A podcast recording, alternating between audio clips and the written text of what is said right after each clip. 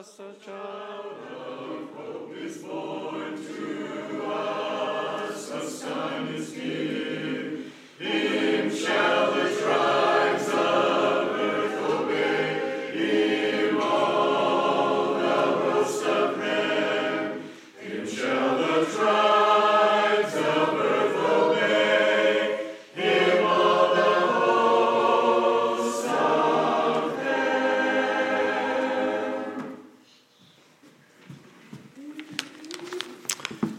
God's grace and peace to all of you, dear people, and welcome to this part of the service where we, in a special way, dig into the Word of God and seek His face for guidance for our lives.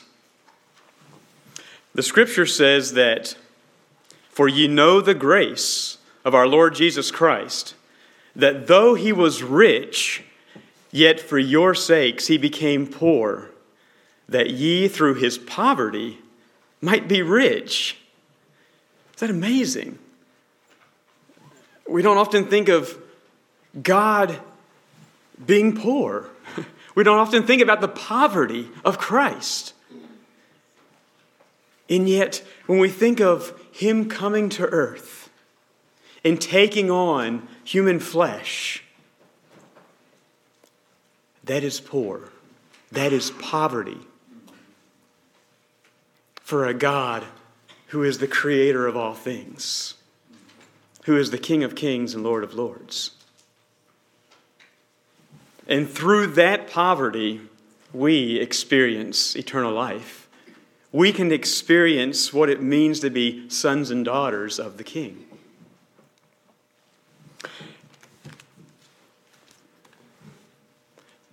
One bitter, cold winter night, some years ago, there was an old man who was sitting at his kitchen table, and he heard some strange thumping on the storm door there at the kitchen.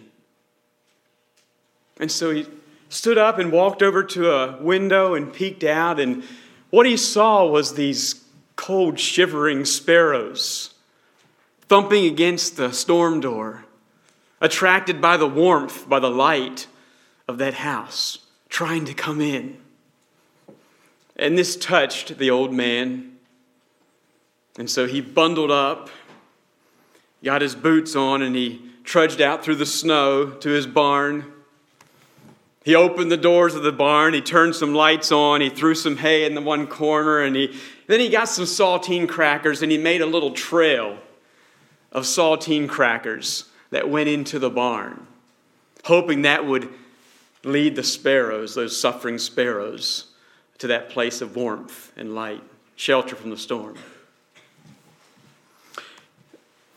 Uh, but the sparrows, they had already scattered in all directions, and they were hiding in the shadows. And so he tried some various other tactics. He tried to circle around the sparrows and maybe kind of chase them into the barn, and that didn't work so well. As he walked around looking in the trees and bushes, he kind of tried to throw some crackers up in the air, thinking that maybe they would get the point and, and follow him to the barn, and that didn't work out. He wasn't sure what to do. He said, Well, I'll just leave the barn open for them and the lights on, and maybe they'll find their way. But he just couldn't understand why the sparrows didn't like him, why they didn't trust him, why they were so scared. He was trying to help them. He went back to the house and he sat down and just kind of stared into the nothingness of the night. And, and as he stared, a thought hit him like a lightning bolt. And that was if I could only be a bird, if I could only be a sparrow, if I could be one of them for just a moment, I could show them the way to warmth. I could show them the way to light, to safety from the storm. And about the same moment, another thought dawned on his mind, and that was he grasped the concept of the incarnation, of God putting on flesh and becoming man, becoming one of us. Oh, it was but just a moment, perhaps, but he became one of us for the purpose of leading us out of the storm, as it were, and into the light, warmth, and safety of the barn. God's kingdom, God's presence. You know, it truly would be something for a man to become a bird. that would be no small feat. But let me tell you, dear people, that a man becoming a bird is still nothing compared to God, the great creator, the mighty Lord of Lords and King of Kings, becoming a man. I say it still doesn't compare. When Solomon dedicated the temple, he exclaimed this way But will God in very deed dwell with men on the earth? Behold, heaven and the heaven of heavens cannot contain thee. How much less this house which I have built? And granted, the house that he had built was truly a magnificent house. I mean, this was no little deal. It was elaborate in all proportions. And yet he said, It's nothing. It's nothing. You know, the concept of a king of kings being bigger than the universe he created, yet confined to a human body, was and is today still too hard for people to believe. Many people just cannot grasp it. They struggle with that. Is this how a king should come? Certainly not, they say.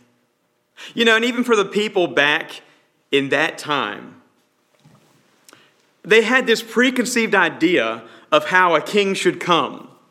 He would come on a white horse, he would come as a conqueror, he would come marching through the city with soldiers, and that's how a king should come. And yet, in their wildest imagination, they never dreamed that a king would come in the form of a poor little baby lying in a feeding trough. Absolutely not. That was outside of the box, as it were. But it is this concept, and in fact, it is this reality, once again, that compels us to remember what Christmas is all about. What is the real meaning of Christmas? And so this morning, for a few moments, we want to ponder the wonder of the incarnation. That's what I've titled the message The Wonder of the Incarnation. In 1 Timothy 3:16, Paul writes, "And without controversy, great is the mystery of godliness. God was manifest in the flesh, justified in the spirit, seen of angels, preached unto the Gentiles, believed on in the world, received up into glory." Paul writes, I mean, beyond all question, great is this mystery that God was manifest. God appeared in a body, in human form. This morning, we would like to look at the following points.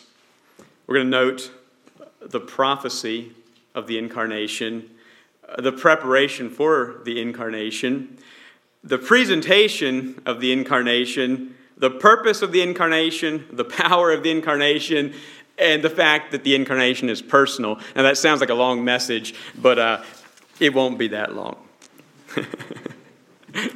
you know, it is Christmas Eve, right? The prophecy of the incarnation, and I invite you to Genesis 3, verse 15. And here we have the first glimmer of the gospel Genesis 3:15. And this is the Lord God speaking unto the serpent. And we read, I will put enmity between thee and the woman, and between thy seed and her seed. It shall bruise thy head, and thou shalt bruise his heel. Now, this verse has often been referred to as the protevangelium of the Bible. Protevangelium, meaning the first gospel.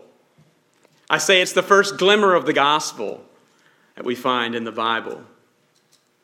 And the protevangelium shows us clearly that God always had a plan of salvation in mind. In fact, in Revelation, we read about a lamb who was slain from the foundation of the world. In other words, it's referring to a lamb that was slain before the world ever was. Before the world was created, God had the plan of salvation in mind. When man fell into sin there in the garden, it didn't take God by surprise. He didn't say, Oh, no, I never saw that coming. Now what should we do? Not at all. But immediately, he informed us of his plan.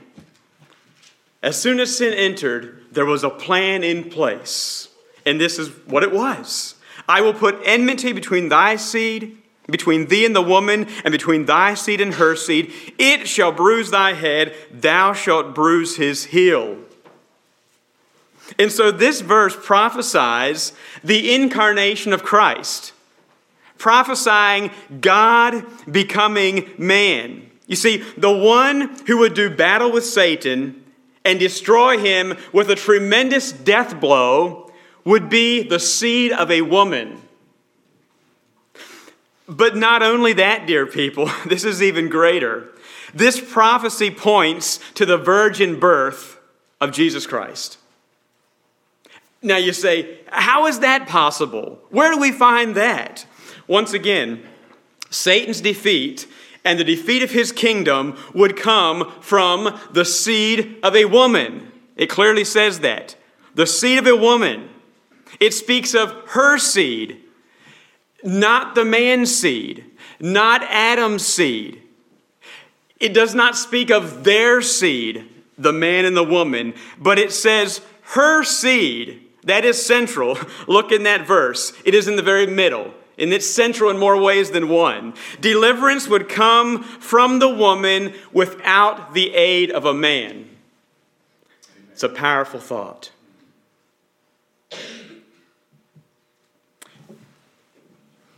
I give you a quote from Dr. Henry Morris, founder and president of the Institute of Creation Research, quoting from his commentary on Genesis 3:15.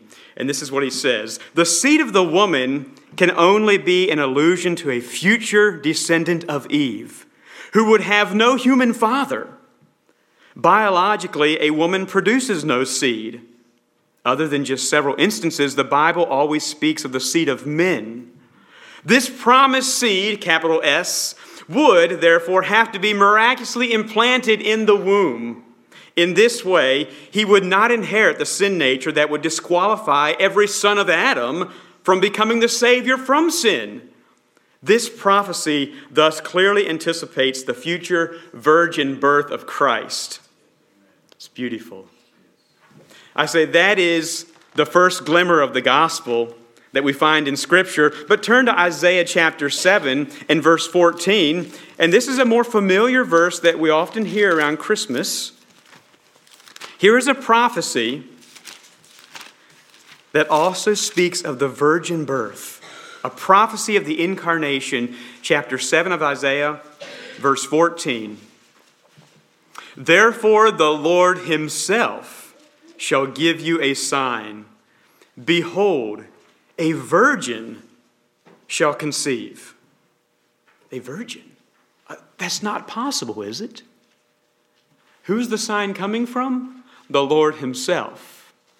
A virgin shall conceive and bear a son, and shall call his name Emmanuel. This is the prophecy of the incarnation. Let's move on now and consider preparation for the incarnation. And let's turn to Luke chapter 1, where the angel Gabriel comes and speaks to young Mary. Luke chapter 1, starting at verse 26.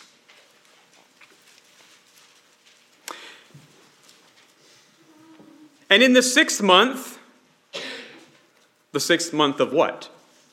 Well, prior to this, we read about Zechariah and Elizabeth. Now, we're coming to Elizabeth's cousin Mary.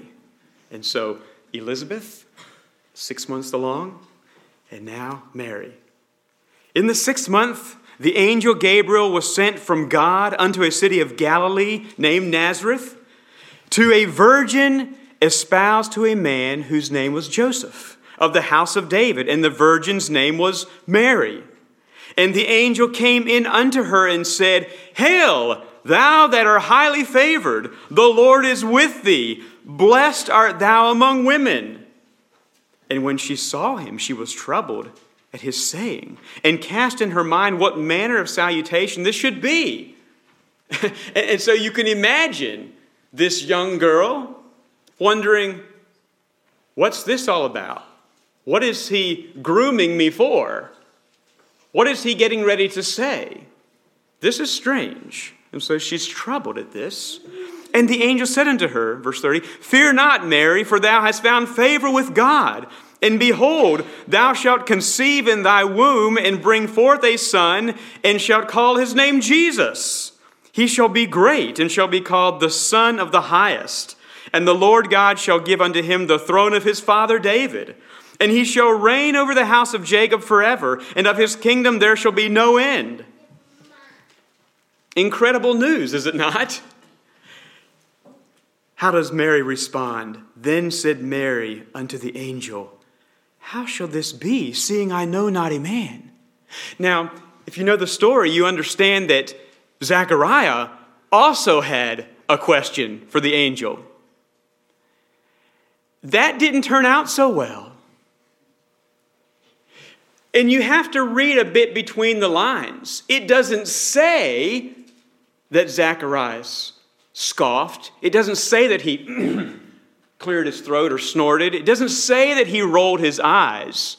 But it does say or implies that him and his wife had been praying for a child because the angel came and said, Zacharias, your prayers have been answered.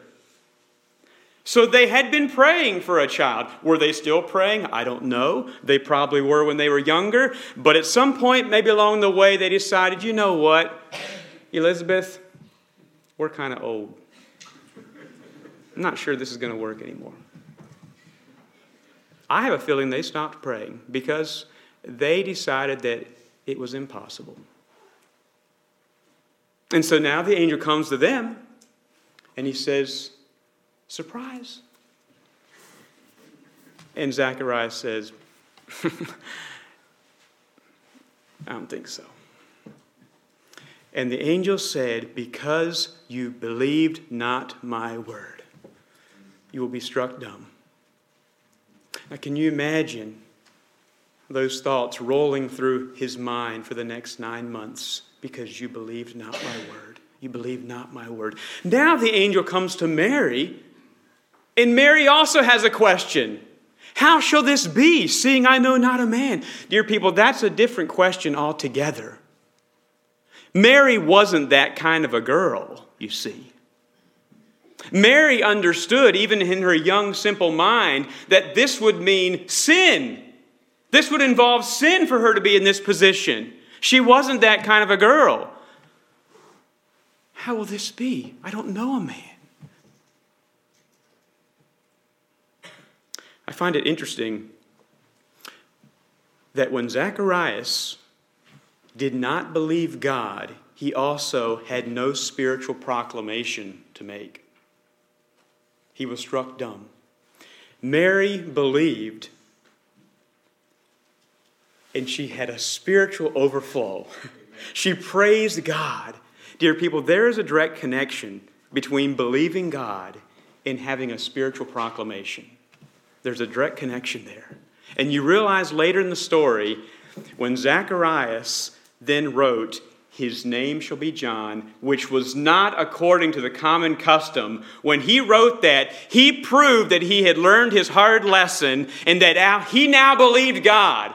Contrary to what the culture said, his name is John. What happened? His tongue was loosed. And then he spoke. There's a direct connection there. But that's sort of a bunny trail. Let's get back to this. So Mary says, How is this going to be? Seeing I know not a man. Verse 35 And the angel answered and said unto her, The Holy Ghost shall come upon thee, and the power of the highest shall overshadow thee. Therefore also that holy thing which shall be born of thee shall be called the Son of God. And behold, thy cousin Elizabeth, she hath also conceived a son in her old age, and this is the sixth month with her, who was called barren. For with God nothing shall be, call, shall be impossible.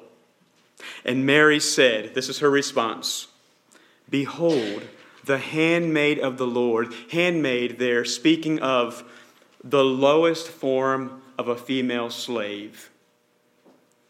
Lord, I am nothing. That's her response. Behold, the handmaid of the Lord, be it unto me according to thy word. Divine conception. I truly believe that's when Mary conceived. Why? It was an attitude of complete surrender to God's will. It was belief in the quote impossible. She believed God. And the angel departed from her. Preparation for the incarnation. The incarnation happened through people who were surrendered, through people who believed, who, through people who, who had faith in the impossible. They had faith in God. People who obeyed, even when you fill in the blank. Because as we move back to Matthew chapter 1, we have then the angel of the Lord coming to Joseph.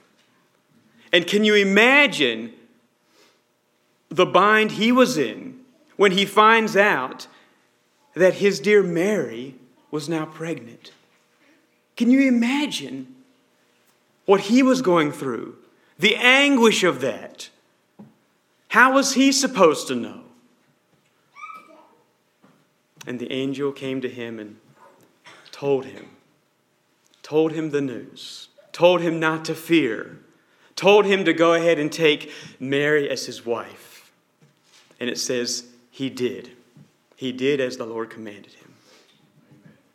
I say, God works in mighty ways through people who are surrendered, people who obey, people who display unwavering faith. God works the impossible through those kind of people. Be a Joseph and a Mary, okay, dear people? Be a Joseph and a Mary.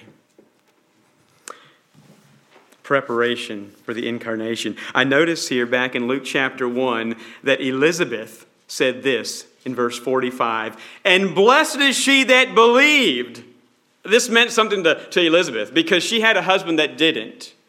and, and she was reaping the consequences of that. Now she had a dumb husband. that doesn't sound good. but, but she did. Okay. And she said now to her cousin Mary, Blessed is she that believed, for there shall be a performance of those things which were told her from the Lord. There shall be a performance. And so next we come to the presentation of the incarnation. And let's turn a page to Luke chapter 2. Elizabeth prophesied there would be a performance. uh, we'll call it a presentation here in Luke chapter 2. Let's start at verse 1. And it came to pass in those days that there went out a decree from Caesar Augustus that all the world should be taxed. And this taxing was first made when Cyrenius was governor of Syria. And all went to be taxed, every one into his own city. And Joseph also went up from Galilee, out of the city of Nazareth into Judea unto the city of David, which is called Bethlehem, because he was of the house and lineage of David, to be taxed with Mary, his espoused wife, being great with child. And so it was that while they were there, the days were accomplished, that she should be delivered. And here we have it. And she brought forth her firstborn son, and wrapped him in swaddling clothes, and laid him in a manger, because there was no room for them in the inn. there it is. There it is. There is the incarnation. There is God revealing himself to the world in human flesh. There's no fanfare, there's no glamour, there's no fancy motel, there's no hospital. He came quietly. And he still comes quietly today to people's hearts. That's how he comes. He doesn't come in any big emotional appeal and, and rock music blaring and smoke and lights and all that stuff. No, he comes in spirit and in truth, quietly, to hearts that are open and surrendered. I want you, though, just to ponder for a moment the humility of Jesus Christ, the humanity of Jesus Christ, the fragility of Jesus Christ, choosing to come as a little baby. And those of us who have had little babies, we know the, the fragility of that little child. We know how dependent they are on us. We know how much care they need. We know the protection that is necessary. Do you understand that God, the mighty God, the Lord of hosts, the Lord of heaven's armies, was putting himself in this lowly, vulnerable position, placing himself into the hands, the Creator into the hands of the created. It's hard to fathom. I quote the claim that Christianity makes for Christmas is that at a particular time and place, God came to be with us himself. When Cyrenius was governor of Syria in a town called Bethlehem, a child was born who, beyond the power of anyone to account for, was the high and lofty one, made low and helpless. The one who inhabits eternity comes to dwell in time. The one whom none can look upon and live is delivered in a stable under the soft, indifferent gaze of cattle. You can picture the cattle, the sheep, the donkeys. Just kind of looking there, making their animal noises. They don't have a clue. And that's the scene that Jesus Christ chose to appear in. The Father of all mercies puts himself at our mercy. The Apostle Paul comments on this in Philippians chapter 2 when he says, speaking of Jesus Christ, who being in the form of God, thought it not robbery to be equal with God, but made himself of no reputation and took upon him the form of a servant and was made. God was made in the likeness of men. Let's consider now the purpose of the incarnation. The purpose of the incarnation. Why did Jesus Christ come in that way? You know, God could have sent his son in a number of different ways. He could have sent him as a fully grown man. He could have even dropped the baby off it was, if it was going to be a baby. He could have dropped him off on the doorstep of a, of a house and someone found him. He could have done all kinds of things. But why did God choose to do it this way? You know, the night that God came into the world as a little baby ranks as one of the greatest moments in human history. It was a night of tremendous blessing, a night of tremendous miracles. It was a night that God moved into the world to live, but even more than that, to die. God moved into the world to die. And Jesus said some years later that the Son of Man has come as a ransom for many. He has come as a ransom for many, to give his life as a ransom for many. Once again, the angel of the Lord, speaking to Joseph in Matthew chapter 1, verse 21, we read, And she shall bring forth a son, and thou shalt call his name Jesus, for he shall save his people from what? From their sins. Notice the emphasis. He shall save his people from their sins. Now, the people were certainly waiting and longing for a deliverer, someone to free them from the very stiff rule of the Romans, someone to set everything at peace. They thought someone would come to deliver them in that kind of a way. But the angel of the Lord said that his name will be Jesus. He will save his people from their sins spiritual deliverance. You see, here we have in this verse the purpose of the incarnation clearly spelled out, and it's really not hard to understand. Jesus came to bring salvation from sins. Jesus came to bring freedom from the bondage of sins. Jesus came to bring deliverance in a way that, that supersedes all other kinds of deliverance. It's deliverance inside. It's freedom. It restores that relationship with God the Father.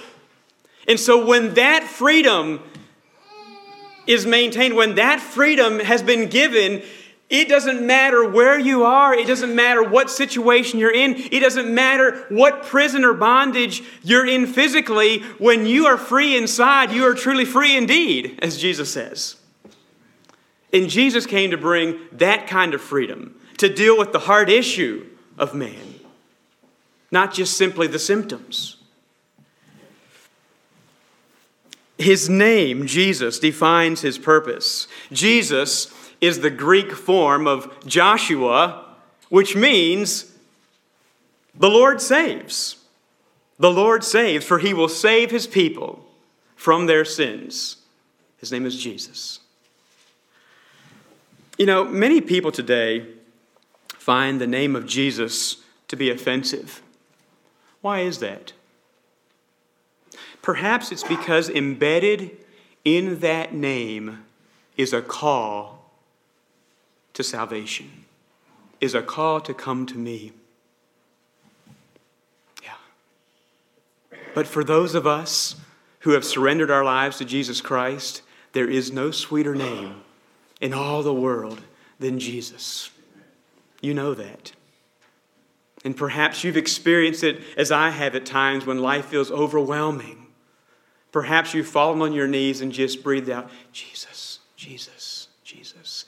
And there is a calming that comes upon you. There is a peace that comes with breathing the name of Jesus. It is dear to us. Jesus spoke many times about the purpose of his coming. Jesus clearly understood that he was here to carry out a mission that would change the world forever.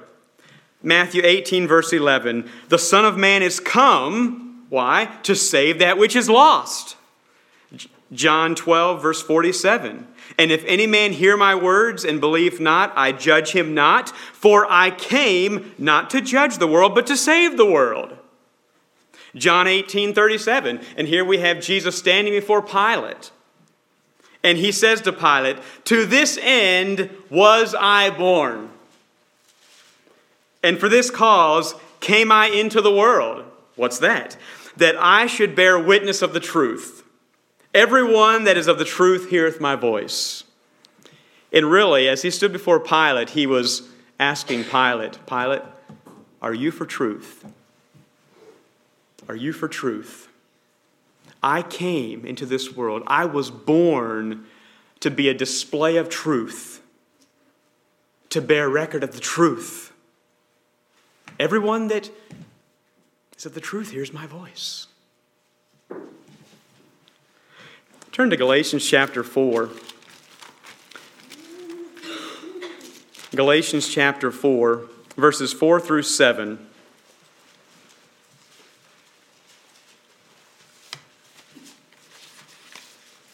The purpose of the incarnation. But when the fullness of the time was come, God sent forth his Son, made of a woman made under the law, to redeem them that were under the law, that we might receive the adoption of sons. And because ye are sons, God hath sent forth the Spirit of his Son into your hearts, crying, Abba, Father. Wherefore thou art no more a servant, but a son. And if a son, then an heir of God through Christ. There is so much packed into those few verses. At just the right time, God sent forth his Son at just the right time. You see, we could wonder why God waited so long. I mean, it's been many, many hundreds of years since the protevangelium was pronounced in the Garden of Eden. Why did God wait so long? But when the fullness of the time was come, God knew when the time was ripe to send forth his Son.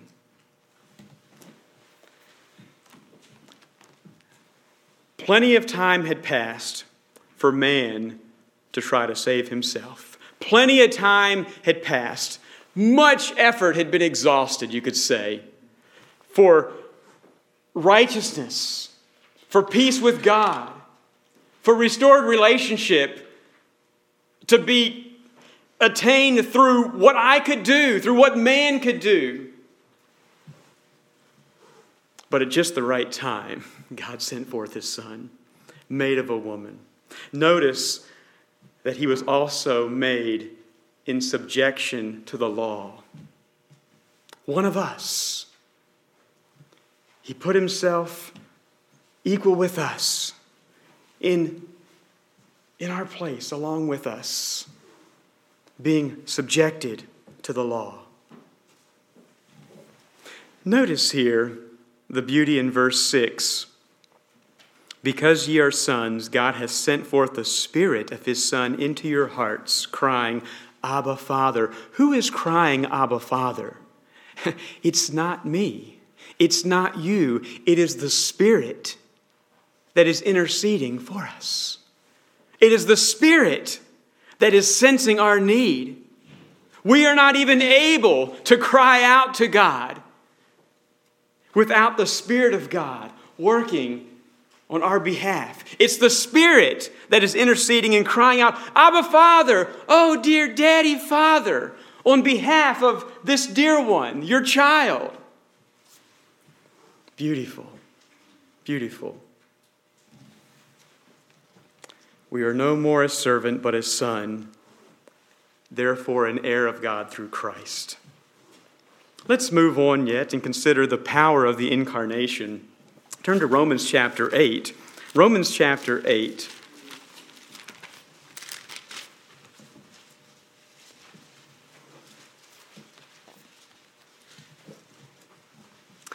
Verse 1 There is therefore now no condemnation to them which are in Christ Jesus, who walk not after the flesh, but after the Spirit. For the law of the Spirit of life in Christ Jesus hath made me free from the law of sin and death. For what the law could not do, in that it was weak through the flesh, God sending his own Son in the likeness of sinful flesh, and for sin condemned sin in the flesh, that the righteousness of the law might be fulfilled in us, who walk not after the flesh, but after the Spirit. We're talking about the power of the incarnation, the power of God becoming flesh God being made in the likeness of sinful flesh. There's power there. And the writer here, the Apostle Paul, says that what the law was powerless to do, God did by sending his son Jesus to be made like us in the likeness of sinful flesh and to be a sin offering for us on our behalf. What was the law powerless to do? Well, the law was powerless, verse 2. It could not bring us freedom from the law of sin and death. The law could not do that. The law was powerless to bring salvation. The law was powerless to make us perfect before God. Hebrews 7, verse 19. For the law made nothing perfect, but the bringing in of a better hope did by the which we draw nigh unto God. You see, Jesus Christ brought in a new and a living way. We no, we no longer must go through the requirements of the law in order to access God. But now Jesus is the way to God. And that's the power, dear people, of the incarnation. God coming in the flesh, bringing freedom from the old law, and giving us direct and intimate access to God the Father through the blood of Jesus. And we read in, in, Hebrews chapter 10 that now we have boldness to enter into the holy, holiest by the blood of Jesus, by a new and living way. That is to say, the veil. A new and living way. And so, as we accept this wonderful plan of salvation, we can then experience the work the power in our lives. And I say we must accept it because God's salvation to us, Jesus, is the unspeakable gift of God given to men. Uh, but what good is a gift if it's not received? We must receive it. We must accept it. And it is through that receiving and accepting and believing that we then can enjoy that power in our everyday lives. It's the power of Jesus Christ that helps us to say no to the flesh and yes to the spirit and to walk in that, to live that way. It changes our lives because when Jesus Christ comes into our life through faith, then we are a new creature. Old things are passed away, all things have become new. But it happens through accepting the gift that God has extended to us. That is, Jesus Christ, his own Son, who was crucified on the cross for our sins. It is by grace that ye are saved through faith. Let us notice yet how that the incarnation is personal. It's personal. Dear people, Jesus Christ came down from heaven to earth for you. For you. And I heard someone say just recently that Jesus is not the reason for the season, you are. you understand what I'm saying? I'm not trying to, to split hairs here. Sure, Jesus Christ is central to the Christian celebration, don't get me wrong, but you are the reason that Jesus Christ came. You are the reason that he suffered and died. You are. Turn to 1 Peter chapter 1.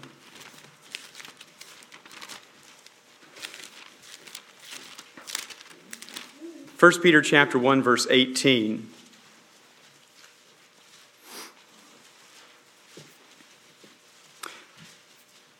For as much as ye know that ye were not redeemed with corruptible things, as silver and gold, from your vain conversation received by tradition from your fathers, but with the precious blood of Christ, as of a lamb without blemish and without spot, who verily was foreordained before the foundation of the world, but was manifest in these last times for you.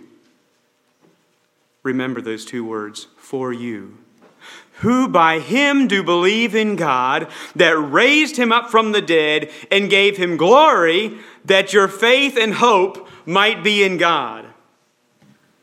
For you, it says that he was foreordained before the foundation of the world, but he was in these last days manifest for you. Are there any two word phrases that are more personal than that? For you. You see, Jesus came down from the glories of heaven to this sin sick earth for you. Jesus died on the cross as the perfect sacrifice and substitute for you. For you. Jesus rose from the grave for you. Jesus is interceding at the right hand of the Father for you. And Jesus Christ is soon returning for you. Dear people, the gospel is so intimately personal. The incarnation is personal because it's for you. That's why Jesus came. And so at Christmas time, we celebrate the birth of a king, and rightly so. But my question is this morning has he been born in your heart? Is that King of Kings and Lord of Lords, is he Lord of your life? You see, Christmas isn't really Christmas till it happens in your heart. And you can do all kinds of celebrating, and you can throw all kinds of parties, and you can give all kinds of gifts. But until Jesus Christ is the King of your heart, you will not truly know what Christmas is all about.